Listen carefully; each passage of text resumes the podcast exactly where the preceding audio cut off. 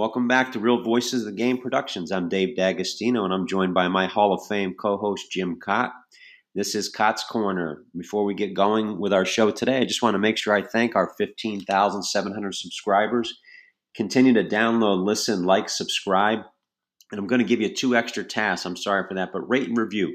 Much like baseball, we battle the algorithms and the analytics here today. So if you rate and review, we'll be able to continue to give you great content like this show, Kaat's Korner. Make sure you stream us on Apple, Amazon, Spotify, or Stitcher. If you have a different streaming apparatus, let us know, and I'll subscribe to that as well. Engage us on Facebook, Instagram, and Twitter. I did our one question of the day already this morning on Facebook, and I'll get back to the other 300 sometime this afternoon. Everybody will get a reply back. Today's was on the gurus that evaluate talent out there, the difference between recruiting and evaluating. So make sure you take a look at that. To our 72 countries now, Ryan LaVarnway was on our show the other day. I kind of joked with him, we're not in Israel yet. He got us into Israel. We appreciate that. So we're now in 72 countries, grassroots baseball, all the way to Major League Baseball front offices. All we're trying to do is build a better baseball IQ here for our audience. And as my good friend Kevin Kernan says, my co-host on Coach and Kernan and co-founder of this production group, he says, we're beholden to no one, so speak your mind. And if people don't want to hear it, don't listen. I kind of laugh at Kevin. He's very blunt with that stuff, but he's a gem. But Jim, welcome back to your show. We're glad to have you back today.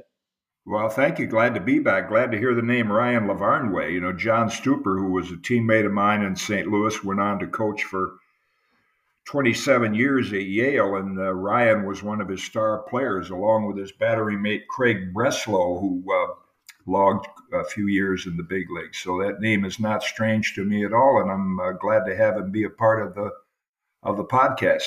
Yeah, Ryan was a tremendous guest. He's looking to get into broadcasting, and I did advise him that if he was looking for a role model, you'd be perfect for him. And he's former All-American there at Yale, catcher and a little bit of outfield. And I think based on his interview with us, I see a bright future for that young man. And I hope he uses you as a role model to follow. You certainly, as we've talked about in the past, you say there's some differences between getting into the broadcasting field today as maybe there were when you got into it. What are some things that maybe you had at your disposal that Ryan should seek out? Well, I was so fortunate. I worked with Dick Enberg, Dick Stockton, Bill White, then Bob Costas, of course. John Madden helped me, and there were producers and directors like the late, great Harry Coyle, who taught me, you know, kid, you got 8 seconds to get your thought in and out. And he would say, if it's a close game, I want to know who's on the bench, who's in the bullpen, what the manager's thinking. If it's a high-scoring affair, why, tell me all the stories you've got. So, you know, I was trained to be a broadcaster, just like training to be a pitcher. And I think today, too often, they just throw former athletes into the booth, and it's not fair to them that they don't really give them the training necessary, because it's an acquired skill, just like pitching or hitting or playing the game was. Yeah. Do you find that, and this may be unfair to ask, but do you find that people that are in broadcasting for a lifetime that may not be coming from the sports side, would that be offensive to them that they, you know, people, we feel like we can just throw a former athlete in there and they can do that job?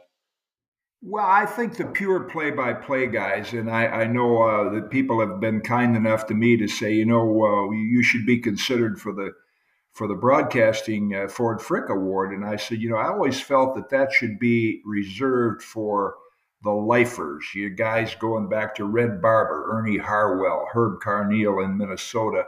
And I think the play-by-play guys accept it, that this gives them an added dimension from someone who has actually played the game.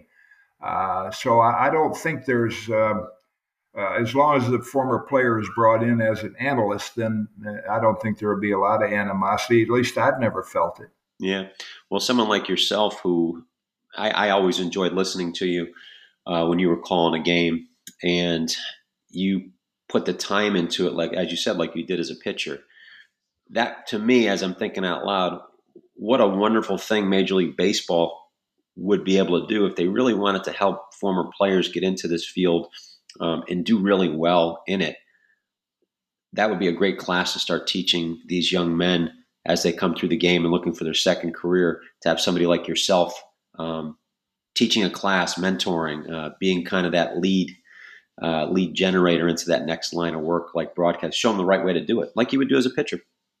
Well, you know, I volunteered to do that, the MLB Network, just wasn't looking for a job, but I volunteered to do that. And you're exactly right. I mean, when I first started doing college games for ESPN, they had a lady named Andrea Kirby. I think Andrea was one of the first female anchors on sports TV.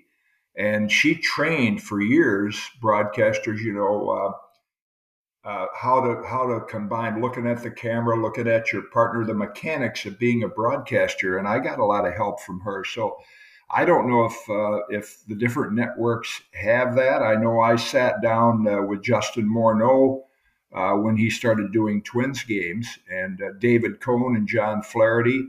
They've always mentioned the time we spent together. That was helpful for them. So, yeah, I think there definitely could be a class or a seminar from networks as to how to train athletes, the mechanics of being a broadcaster and getting their point across in an economical amount of time so they don't step on the play-by-play guy who is calling the action.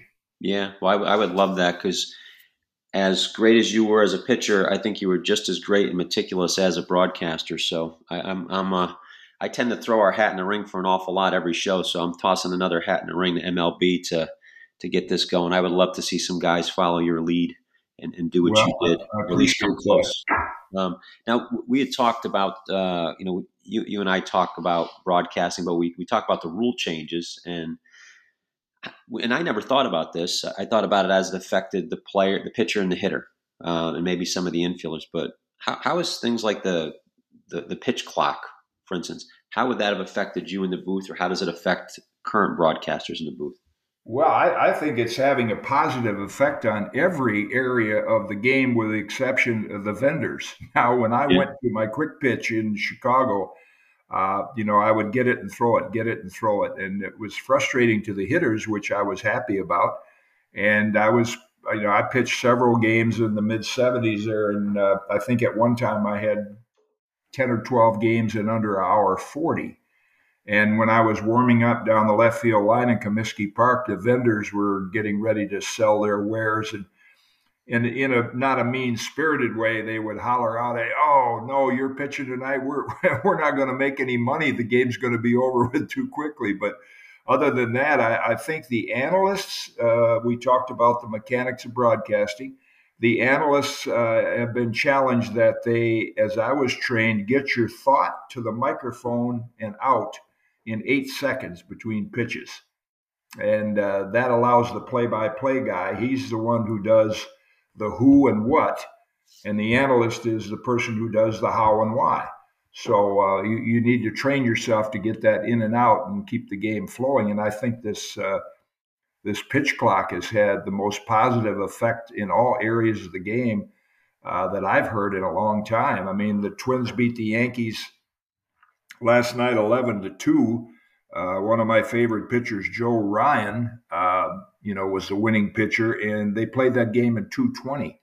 Well, when I was doing games, that was unheard of. I remember doing Twins games in the late 80s, and I would get home and say, "Wow, that game took 2 hours and 40 minutes. That is really unusual. We used to play in 220, 225.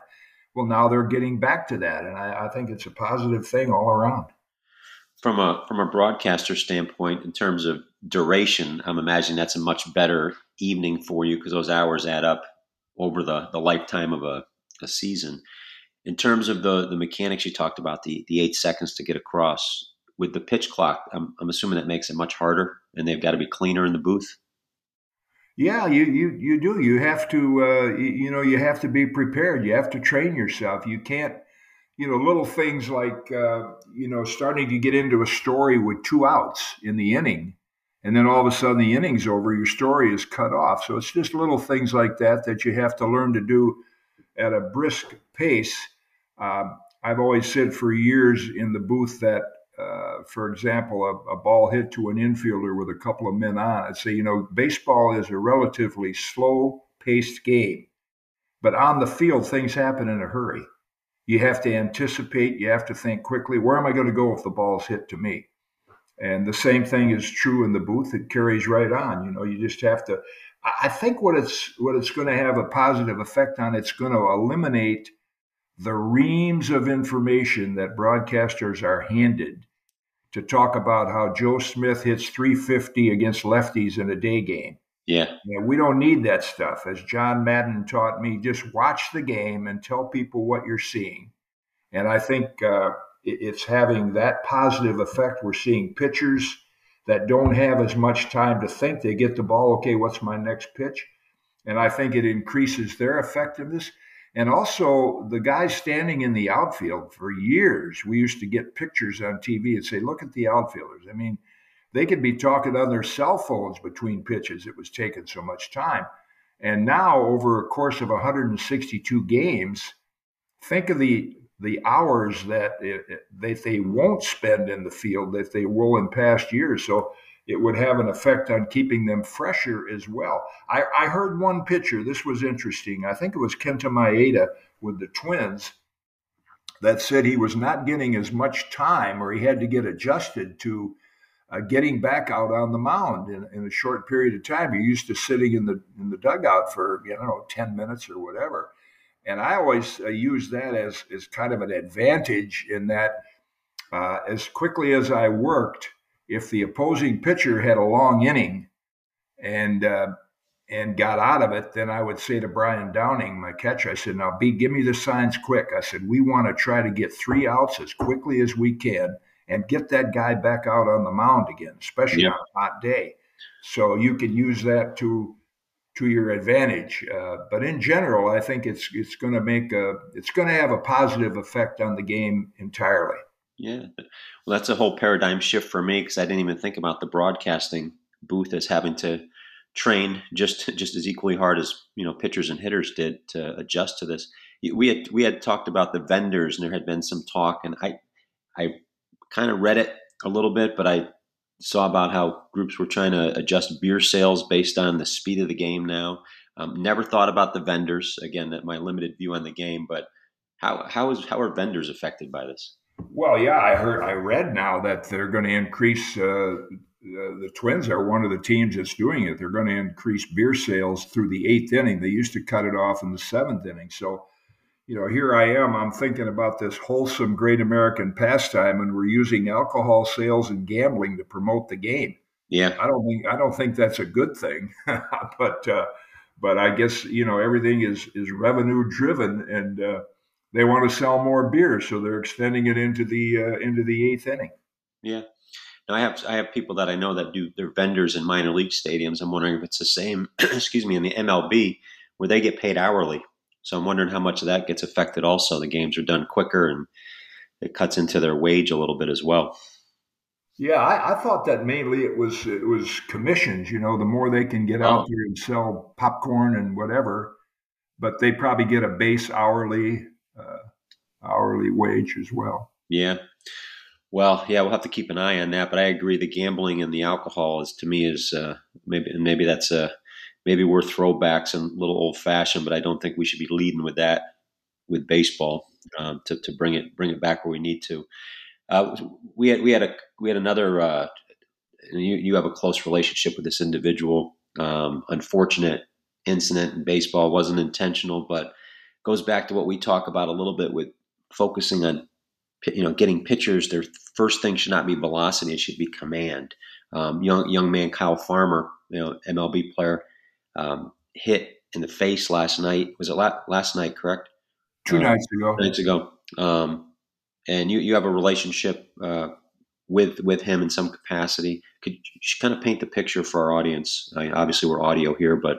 Yeah, well, Lucas Giolito, not intentional at all, but a fastball got away from him, and it hit Kyle right in the face. That was Wednesday. He's had surgery on his lower lip, and I believe I understood where they were able to put his teeth kind of back in place. I don't know that he lost that many of them, but I don't know how long he'll be out of action, but I think back to some of the experiences I've had. Of course, I knew how it basically ended the career of Tony Conigliaro, the promising young Red Sox slugger back in the 60s. And then teammate of mine, Jimmy Hall, was hit by a fastball from Bo Bolinski, and I think it shattered part of his cheekbone. He was never the same hitter after that, nor was Paul Blair for the Orioles when he got hit by a Ken Tatum pitch. So to me, I'm looking ahead to Kyle for his next at-bat, which is going to be the most important. And I can relate to that in a way, because in 1962, I got hit in the mouth by a one-hopper right back at the mound, and I ended up losing 7 teeth. And this was on a Tuesday night. We worked on a 4-man rotation in those days. So they were going to put me on the injured list, call it the disabled list. And teams were hesitant to do that, particularly the Twins, who were very frugal, because if you put a guy on the disabled list, you still had to pay him, and then you had to pay the guy taking his place. But this was severe enough that said, we're going to disable you. And I said, well, I really don't want you to do that. A great left-hand pitcher named Herb Score, who was Rookie of the Year in 1955, was hit in the eye, line drive off the bat of Gil McDougald. And he never was the same pitcher after that. And my thinking was, I want to get back on the mound as quickly as possible. So I started on Saturday afternoon in Cleveland, and wouldn't you know, the first 2 balls of the game, Willie Tasby was the leadoff hitter, was a one-hopper right back to me. Yep. And that cured me just like that. So I never had any phobia about a ball hitting, back at me and getting hit again. And that'll be the challenge for Kyle Farmer, once he heals up. And he's a tough young guy. I'm sure he'll do fine. But those first couple at-bats are going to be very challenging for him, because you're going to have that image of that ball coming in and hitting you in the face. And from a hitting standpoint, we're seeing a lot more, particularly hand injuries. Fortunately, not as many hit injuries, but with the velocity being up, hitters are so intent on starting their motion. If you look at, say, Josh Donaldson, as soon as the pitcher starts winding up, he's already kind of beginning to dive into the ball. And we had a hitter 2 days ago. His name escapes me right now, but he was hit on the wrist. He's going to miss some time. Years ago, when you took a stride as a hitter, your leg went forward, but your upper body kind of turned your back to the pitcher, so your hands were back behind you. Well, now everybody starts out, the hands go first, and they're already facing the pitcher, and the hands and the wrists are so exposed, and we're seeing a lot more injuries. And I'm sure in Kyle's case, the last thing you expect is a pitch coming up and in, because pitchers don't brush hitters off the plate anymore in a legitimate way. So it's a complete surprise when a pitch is coming in like that. Of course, that was very unintentional. And I hope Kyle, I know he's not able to talk yet because of the work in his, on his jaw and his dental and his teeth. But he is on the 10-day IL, but I hope he can get back out there. I'm sure they'll have some kind of a face guard that they used for hitters that had injuries like that before, so he can get back in action. Yeah, I hope so as well. The 2 questions off of that. One, there is a technique to moving guys off the plate. It starts from the bottom up, though, as far as moving the feet. Could you talk about that a little bit, how you were coached on moving guys off the plate, not beaning guys, how were you taught as a young pitcher coming up to move guys off the plate? Well, I carried this on into my coaching, in that what we worked on is when I coached the Reds in the mid-'80s, when a pitcher got done with his batting practice session in spring training, I had them come down to the bullpen where I had a double-flapped helmet, which switch hitters would use. And I said, I'm going to stand in the box, and I'm going to lift my lead arm up level with my armpit, and I want you to throw 5 pitches under my armpit and make me move my feet off the plate.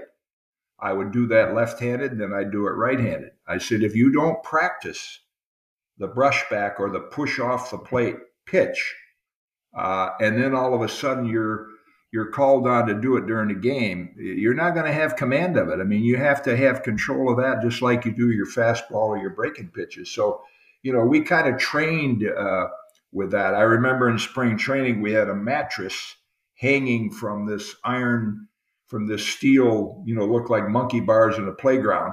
And the mattress hung down, and there was a little square up and in for a righty and a lefty. And you went down there, and it was like being at the county fair trying to throw a ball through the hole. And you would practice throwing that pitch, which was what would be up and in, but under the armpits for a hitter. And that's the kind of things we did to really work on that pitch. Yeah. And I don't think they're doing that anymore. We can barely get them to take a hit. None of the subtle little things that I found out being in spring training, they just don't do that much anymore.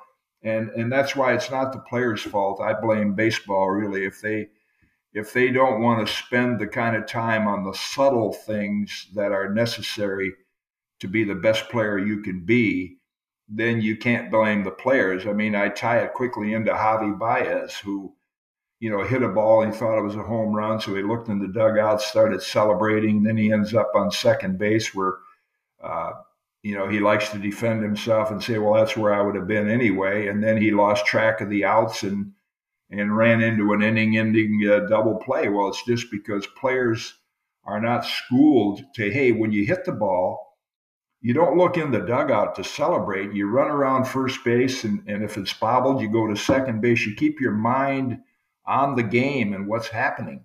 And we're kind of letting those things slide. I'm glad you brought that up. I had that down in side notes because base running is a pet peeve for me. And even when we're working with our youth groups, the first thing they do before the pitcher gets on the mound, before they take their lead, as a third base coach, I always raise my hands. And I did this as a college coach too. I want a verbal and visual on the number of outs every single pitch. That way they're letting me know. And learning how to take base running, to me, making outs on the bases should be punishable by law. I think right now that's one of my it's one of the phases of the game that has hit rock bottom, base running. And I, as a pitcher, I was reminded by I think it was the co-author of my book, Doug Lyons, my last book, that I was used as a pinch runner 85 times in my career. And then I was used as a pinch hitter. Well, in batting practice, I went to the outfield grass, but, you know, as if I was on first base and it was 110 feet from home plate. So I wasn't in any danger of getting hit with a ball. But I would practice running the bases from first to third, from first to second, from first all the way around to home, to train your body on how to make the turn at second base, how to make the turn at third base. So again, those are skills that are not hard, but you have to work on them. So when you get in the game, you know, they become second nature to them. And I just don't see teams spending that kind of time anymore. They're more into meetings and launch angle and velocity, and they turn the game into a science project, which is really kind of sad because I'm so happy. I was talking to a friend of mine, a retired attorney who's in his late 80s, and I said, Jack, I'm so grateful that I grew up in an era that I did and that I played in an era that I did, because we had to think for ourselves, train ourselves. I never had a pitching coach till I was in the big leagues. And I really look back at that and saying that really made your job and your craft worthwhile, as opposed to today where you got too many people that have never played that are telling the guys that play how to play. And it doesn't make any sense. And it's too bad. It's not the players' fault. It's the administration's fault. Yeah, they over-legislate everything, and it's turning it into a dividend like a stock, and that the baseball players are not like. Hey, let's talk about this new – I saw Tyler Kettner, my good friend of the New York Times, and Tyler wrote this article on the sweeper. I've heard that pitch coming back. Talk about that one. Well, you know, I laugh at it because it's kind of like in golf. You know, there's just some basic fundamentals that you do in golf, but yet there's hundreds of teachers out there that have new terminology. Well, the sweeper, in the 60s, we call it the slurve because it was a half slider and a half curve.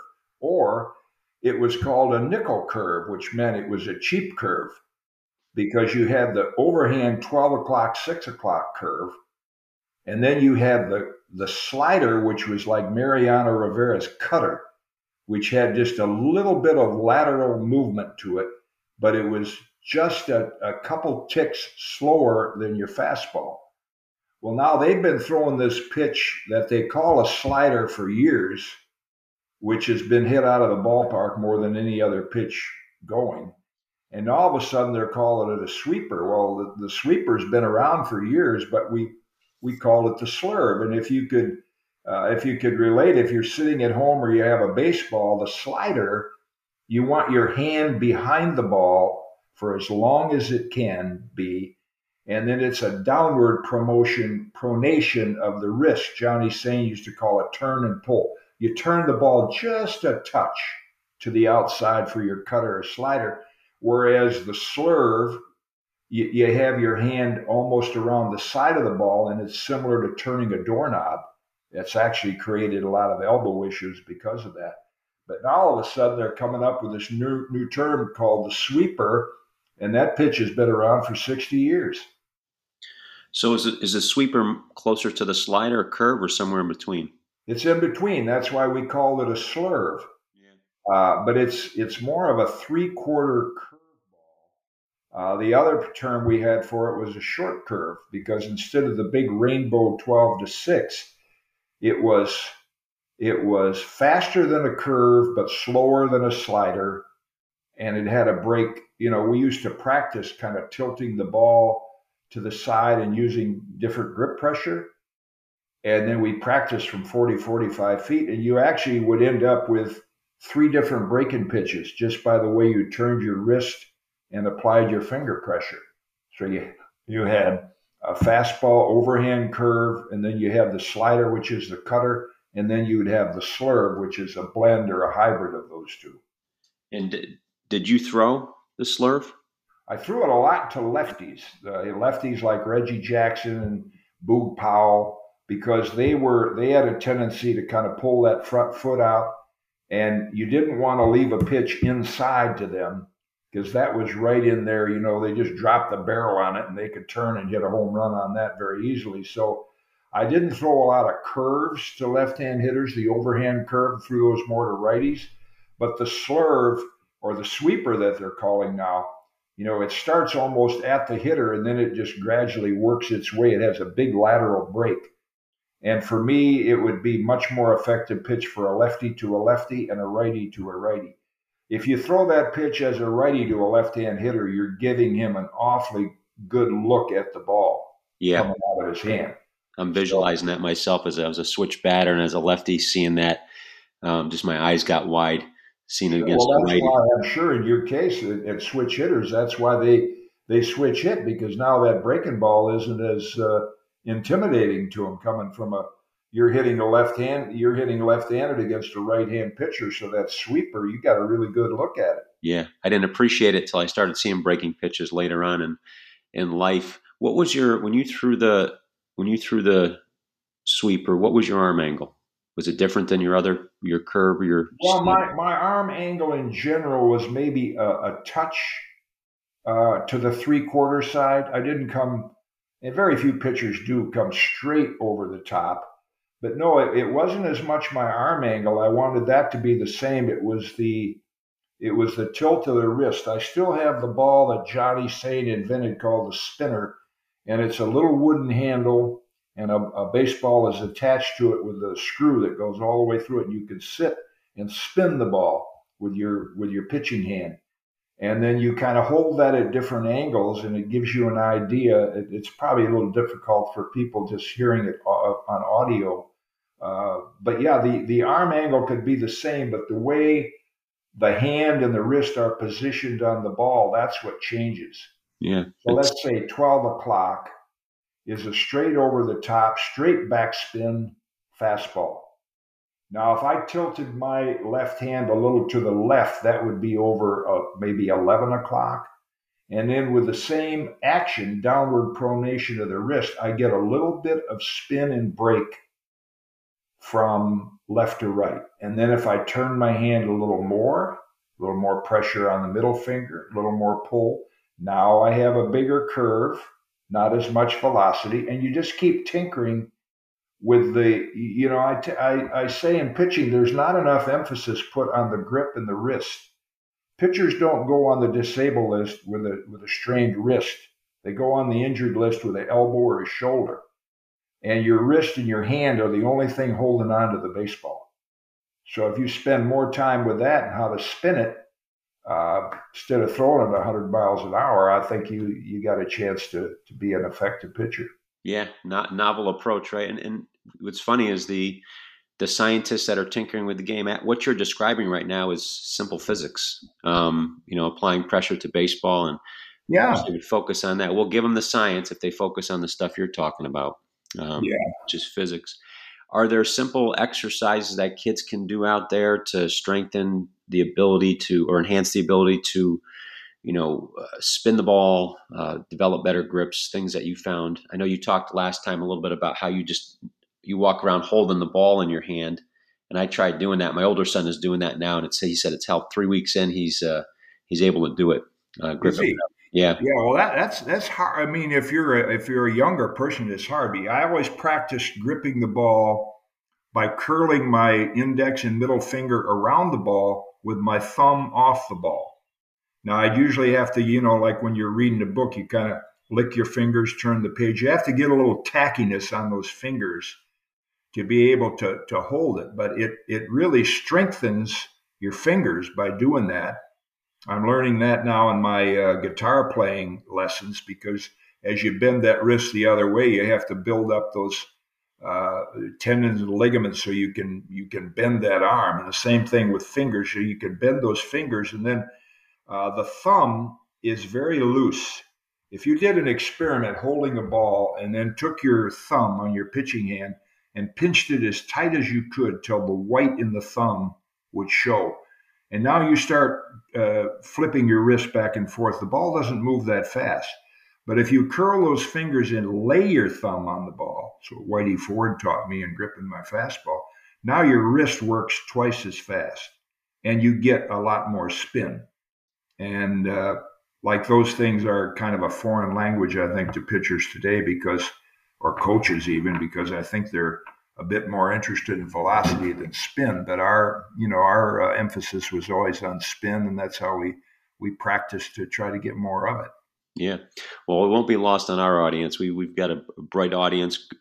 We're helping build the IQs, but they crave your stuff. So I appreciate you going in depth on that. The other thing right along those lines is when you first started asking me, are there exercises that a young pitcher could do? And I thought you were going to say about velocity, but one of the good exercises to really help you gain velocity without going into the weight room and where we pick up the paper and read every day, where this guy needs more time, he's got a stiff back, he's got a strained oblique. Well, it was the old Warren Spahn exercise of picking that ball up like an infielder, take a hop, step, and jump, and one hop it into a wall or whatever you have, start at about 40 feet and then work your way back.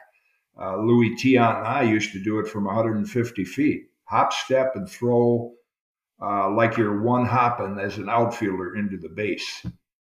And if you do that over a period of time, giving your arm proper rest, between times, you'll actually, I think, gain what I would call elasticity and length in the pitching muscles. Huh. What about the one hop helps out? What's the significance of that? The one hop on the throw. When you're on the pitching mound, your foot's on the rubber and you push off the rubber. So if you're on flat ground, and you just take that little hop step, it gives your body some momentum. It's starting, making your move toward the plate. I think that's why we've talked about our good friend James Matthews over in New Zealand, who I met when he was 9 and now he's 15. And I think he did a little cricket bowling, as a lot of Kiwis did. And if you watch the cricket bowlers, they get a running start when they throw the ball, and the bowlers, they call it. Yeah. And so I think that hop, step, and jump and hopping toward the target, which gives you a little bit of a momentum start, it's the same thing that you want to have on the mound, except you're keeping your foot on the pitching rubber. It gets you over the front side. One of my favorite pictures I have that the Twins use shows me facing home plate. I think it's a pitch in the '65 World Series. And, I'm facing the hitter, but my My arm has already released the ball, and you can almost see my number from home plate because I've gotten over my front side. And that's what that hop, step, and throw motion does for you. What about at the end, and before we get into the load management, what about at the end of it where you said you're throwing it on one hop like you're throwing it from the outfield to a cutoff? What's significant about that with the release? Well, because I think when you're pitching, you're throwing from a mound. You're throwing from an elevated mound. And I see the trend in some cases today as they do this long toss where they throw way up in the air. They're looping it like a rainbow. Yeah. I don't know the significance of that or how it helps, but I always felt that hop, step, and a jump and one hop it is similar to standing on the mound and trying to throw the ball at the knees to a hitter. That makes sense. So you're throwing from up to down. You know, you use, when you're on the mound, you usually really use the mound, you use gravity because your body is going from 12 inches off the ground down to flat level. And so the hop, step, and throw, you know, kind of builds in that exercise as if you were on the mound. That makes sense. Yeah. No, it's a great visual for this audio too. You painted a great picture of both sides of it. We had chatted before the show about this load management craze. It's across all sports right now. Rarely do we see an athlete play 82 games in basketball, 162 in baseball, or a full 17 now in NFL football. But we talked Tom Kelly and Kirby Puckett home games. Share a little bit about the philosophy of the Twins back then and your thoughts on this load management craze. Yeah, it's, you know, if you were a Twins fan back in the 80s and you were taking your young son to a game, the big attraction was Kirby. You want to see Kirby Puckett. So Tom Kelly was adamant about, you know, barring any kind of a serious injury, he was never going to give Kirby Puckett a day off for a home game. Well, last year, I think that Carlos Correa and Byron Buxton missed, I don't know, 6 to 8, I think, games, home games, just not because of injury, just because, you know, this load management they pay attention to. And I think that's kind of unfair to the fan. A little golf issue, I thought, which was so cool. John Rahm won the Masters. And now he's playing at Hilton Head this week. Well, you know, his brain could probably use a week off. He is such a first-class young man. He played in the Pro-Am on Wednesday. And then they said, do you think you needed a week off? He said, I did, but I think the kids that come out to this tournament would have wanted to see the Masters champion. So he said, I felt it was my obligation to them to come and play, which good for John Rahm. But I think that's what – I don't know that management or managers put that much thought into that. But I think years ago, managers, if they did give their players a day off, they, for example, we usually had Sunday doubleheaders and then Monday was a day off. So then if you went into a visiting town on Tuesday, well, you would give one of your everyday players that needed rest, you'd give him that day off. So he actually had Monday and Tuesday, but never for a home game because, just like I've said about Byron Buxton, who I love and just is a great full-out player, but he's built like a thoroughbred, and it's easy for him to get injured. The Twins protect him, and they think maybe you just play 100 games. Well, if I'm taking my son to a game in Minnesota, I want to see Byron. I want him to see Byron Buxton. So I don't want him to take just a normal load management day off on the day I'm going to the game. Oh, I agree. The money that's being spent by these families and where did we lose this? Like, where did that? Because as you were discussing the golfer, that's the mindset I think of. It's definitely of you and of me. It's of our audience and probably run right through all of our other hosts and co-hosts. Where did we lose that? Is that a baseball thing? Is that a sports thing? Is that a societal thing? I think it might be it's kind of a combination. I mean, we have hothoused or coddled our athletes so much. And again, I don't blame the athlete. I think it's just the way they were trained. If I were trained in today's game with the same skills, I would fall into the same trap because I wouldn't know any better. But I realized, and I was fortunate to have, coaches like Johnny Sain that, hey, my arm's a little stiff today, well, so good, let's go out and play catch. And all of a sudden you'd go out and throw, and hey, I feel pretty good. So, we learned that, that playing every day, pitching every day, keep going unless you have a really broken bone or some kind of injury. And I think nowadays the trend is with all the money involved, oh, I feel a little twinge in my shoulder, I better not throw today.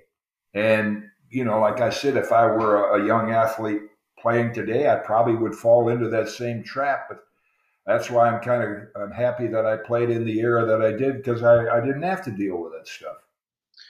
Yeah, no, it makes sense how and why you mentioned that, and I agree with you totally. What about, these guys you mentioned coddled? Obviously, with social media, there's many more distractions nowadays, and these players seem to be locked in it to, I guess it's part of the way they've grown up, but also a part of their brand. Does the sensitivity of hearing and seeing they have a poor outing, now they see it 10 million times, I think that fragility weighs into them taking more days off? It very well could. I mean, I think it permeates our entire society with the social media and the effect it's having on the mental health of our young people, whether it's bullying. They are exposed to so much outside pressure that we never dealt with. I think I mentioned before, my mother saw me pitch one game, game two of the 65 World Series. And when the game was over, the last out was a line drive hit right back to me, and the fans were jumping up and celebrating. My mother looked at my dad and said, oh, did they win? And yeah. Then when they'd say to her, we heard your son is a good baseball player, she said, well, I've heard that. I think he's the one that throws the ball so they could hit it. Well, I use those as examples that my parents weren't hounding over my shoulder saying, you got to throw harder, you got to throw more strikes, you got to do this, you got to do that. They just let me be a kid and develop into whatever I was going to become. And I think that's kind of missing today, where too many parents, they're treating their child to live vicariously that life that they were never able to lead. Yeah, no, I would agree with that totally. That's the world of social media. It's more about what you can get others to think that you're capable of or that you're doing, rather than reality of what you're doing. Yeah, and I think, just to add to that, I think the financial rewards for playing now, I think that affects, say you're a 16-year-old kid and unfortunately you're asked to try to throw 92, 93 miles an hour and you're not capable of doing that then. But if you do feel a little bit of a strain, you're thinking about, or your parents are, the money that could be out there. So you certainly, it's the tendency is to kind of overly protect yourselves from a pitching standpoint. What they don't realize, and nobody wants to hear the way we did it, because they think that their way today is better, is that if they actually threw more, but not at full throttle, their arm would be better and it would be healthier, but they don't buy into that. Yeah, no. I heard an interesting expression yesterday. I think my wife used it. My friend Jack and I were talking about attitudes, and Margie said, yeah, it's like an egomaniac with an inferiority complex. And that's kind of what some of the analytics guys are now. The ego comes from, you guys really didn't know what you were doing, we know better. And the inferiority is that they know they couldn't do it better physically, but they're trying to convince today's players, if you do it my way, it'll be a lot better for you than the way they did it 50 years ago. And that's not always true. There's a blend there somewhere, but they dig their heels in and think their way is the only way. Yeah, and without empathy, understanding both sides of it, nothing's ever going to get accomplished with it. So I like that phrase by Margie. We'll give her credit for that. I've got a load management question. I know we're running close to time, but the irony of load management is they're trying to protect the player's bodies and minds, I guess. But again, I hate to use the phrase back when you played or back when I played, we practiced hard. I remember practicing hard on days of games, whether it was infield practice, long toss, base running. Is the fact that these guys aren't forced to practice hard, do you think that contributes to the injuries that we're seeing nowadays? Oh, no question. I may have mentioned my friend Jack McKeon, who was 91. He was at my Hall of Fame induction, and I invited him there. I wanted him there because I wanted to point out how much he helped me as a 19-year-old kid pitching in Missoula, Montana. You know, in my career with one more start, a bad start, my career might have ended right then. And he pitched me every 4 days, pitched me a little relief. I ended up pitching 245 innings, but my roommate and teammate, Sandy Valdespino, unfortunately, Sandy passed away about a month ago. We were quite a pair. He was a 5'6" black Cuban, and I was a 6'5" white Dutchman. But every day after the game the night before, we'd say, "Skip, 2:00 tomorrow, you're going to be out at the park." And we would go out and we'd practice. We'd work out for a couple hours, and then we'd play the game that night. But yeah, I think that the human body is capable of doing so much more than today's athletes allow it to do. And that's because they have, whether it's medical people or whoever telling them, no, you can't do that. And they're getting fed with bad information. Yeah, I would agree that the whole idea is for them to play longer. And that allows them to make more money if they play longer and stay healthy. And the method with which they're going about it, to me, doesn't match what they're trying to do. I'm going to play. I'm scheduled to play in a few weeks. I'm going to stop off in Bolivar on my way up to Vermont, and I'm playing in Cal Ripken. Cal and Billy have a golf event there, a charity event. I'm playing that, and I got a chance briefly at the Hall of Fame to chat with Cal a little bit, but I've never really had a deep conversation with him. So I want to ask him what his routine was. And of course, if I were a player today, that's what I would do. Okay, you played in a gazillion straight games, and I know you hurt. I know this ache and that ache. So how did you do that? How did you protect your body? How did you train it? That's who I want to talk to see how he did what he did. And I don't think he just sat down and did anything as a young kid. I have a feeling that with his dad being a baseball guy, that they practiced an awful lot of baseball in their youth. Yeah. And you have to learn, you have to practice.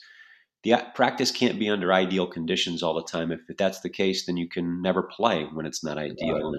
Yeah. What practice does for you is, and I had a minor league manager tell me this in terms of playing the game. He said, if you can learn to do the ordinary things in an extraordinary fashion, that's the best you can do. You want to be able to, like Derek Jeter, when Derek came up, they were talking about A-Rod, Garcia Parra, Ray Ordonez. Everybody was flashier. They were going to be better than Derek. Well, no, they weren't, because Derek did the ordinary things in an extraordinary fashion day after day. I love that. That's where an athlete can develop some longevity. I love that. It's a great message to the kids and even the pros, instead of chasing that shiny object, and probably a good point for us to close out on. Are there any other things that you want to get across today, or any messages you want to close out with? Well, I think the big message, if you're a baseball fan, and I'm looking forward to it, I hope it lives up to its billing, is Pablo Lopez is scheduled to pitch against Garrett Cole on Sunday afternoon. Pablo Lopez may be a name a bit foreign, no pun intended. He's from Venezuela, but he is one of the best I shouldn't say up and coming young. He's 20. He's got 6 years in the game, but a lot of people haven't heard of him. He's the pitcher the Twins got in a trade for Luis Ariz, and that could be quite a pitching matchup. So I'm going to pay close attention to that Sunday.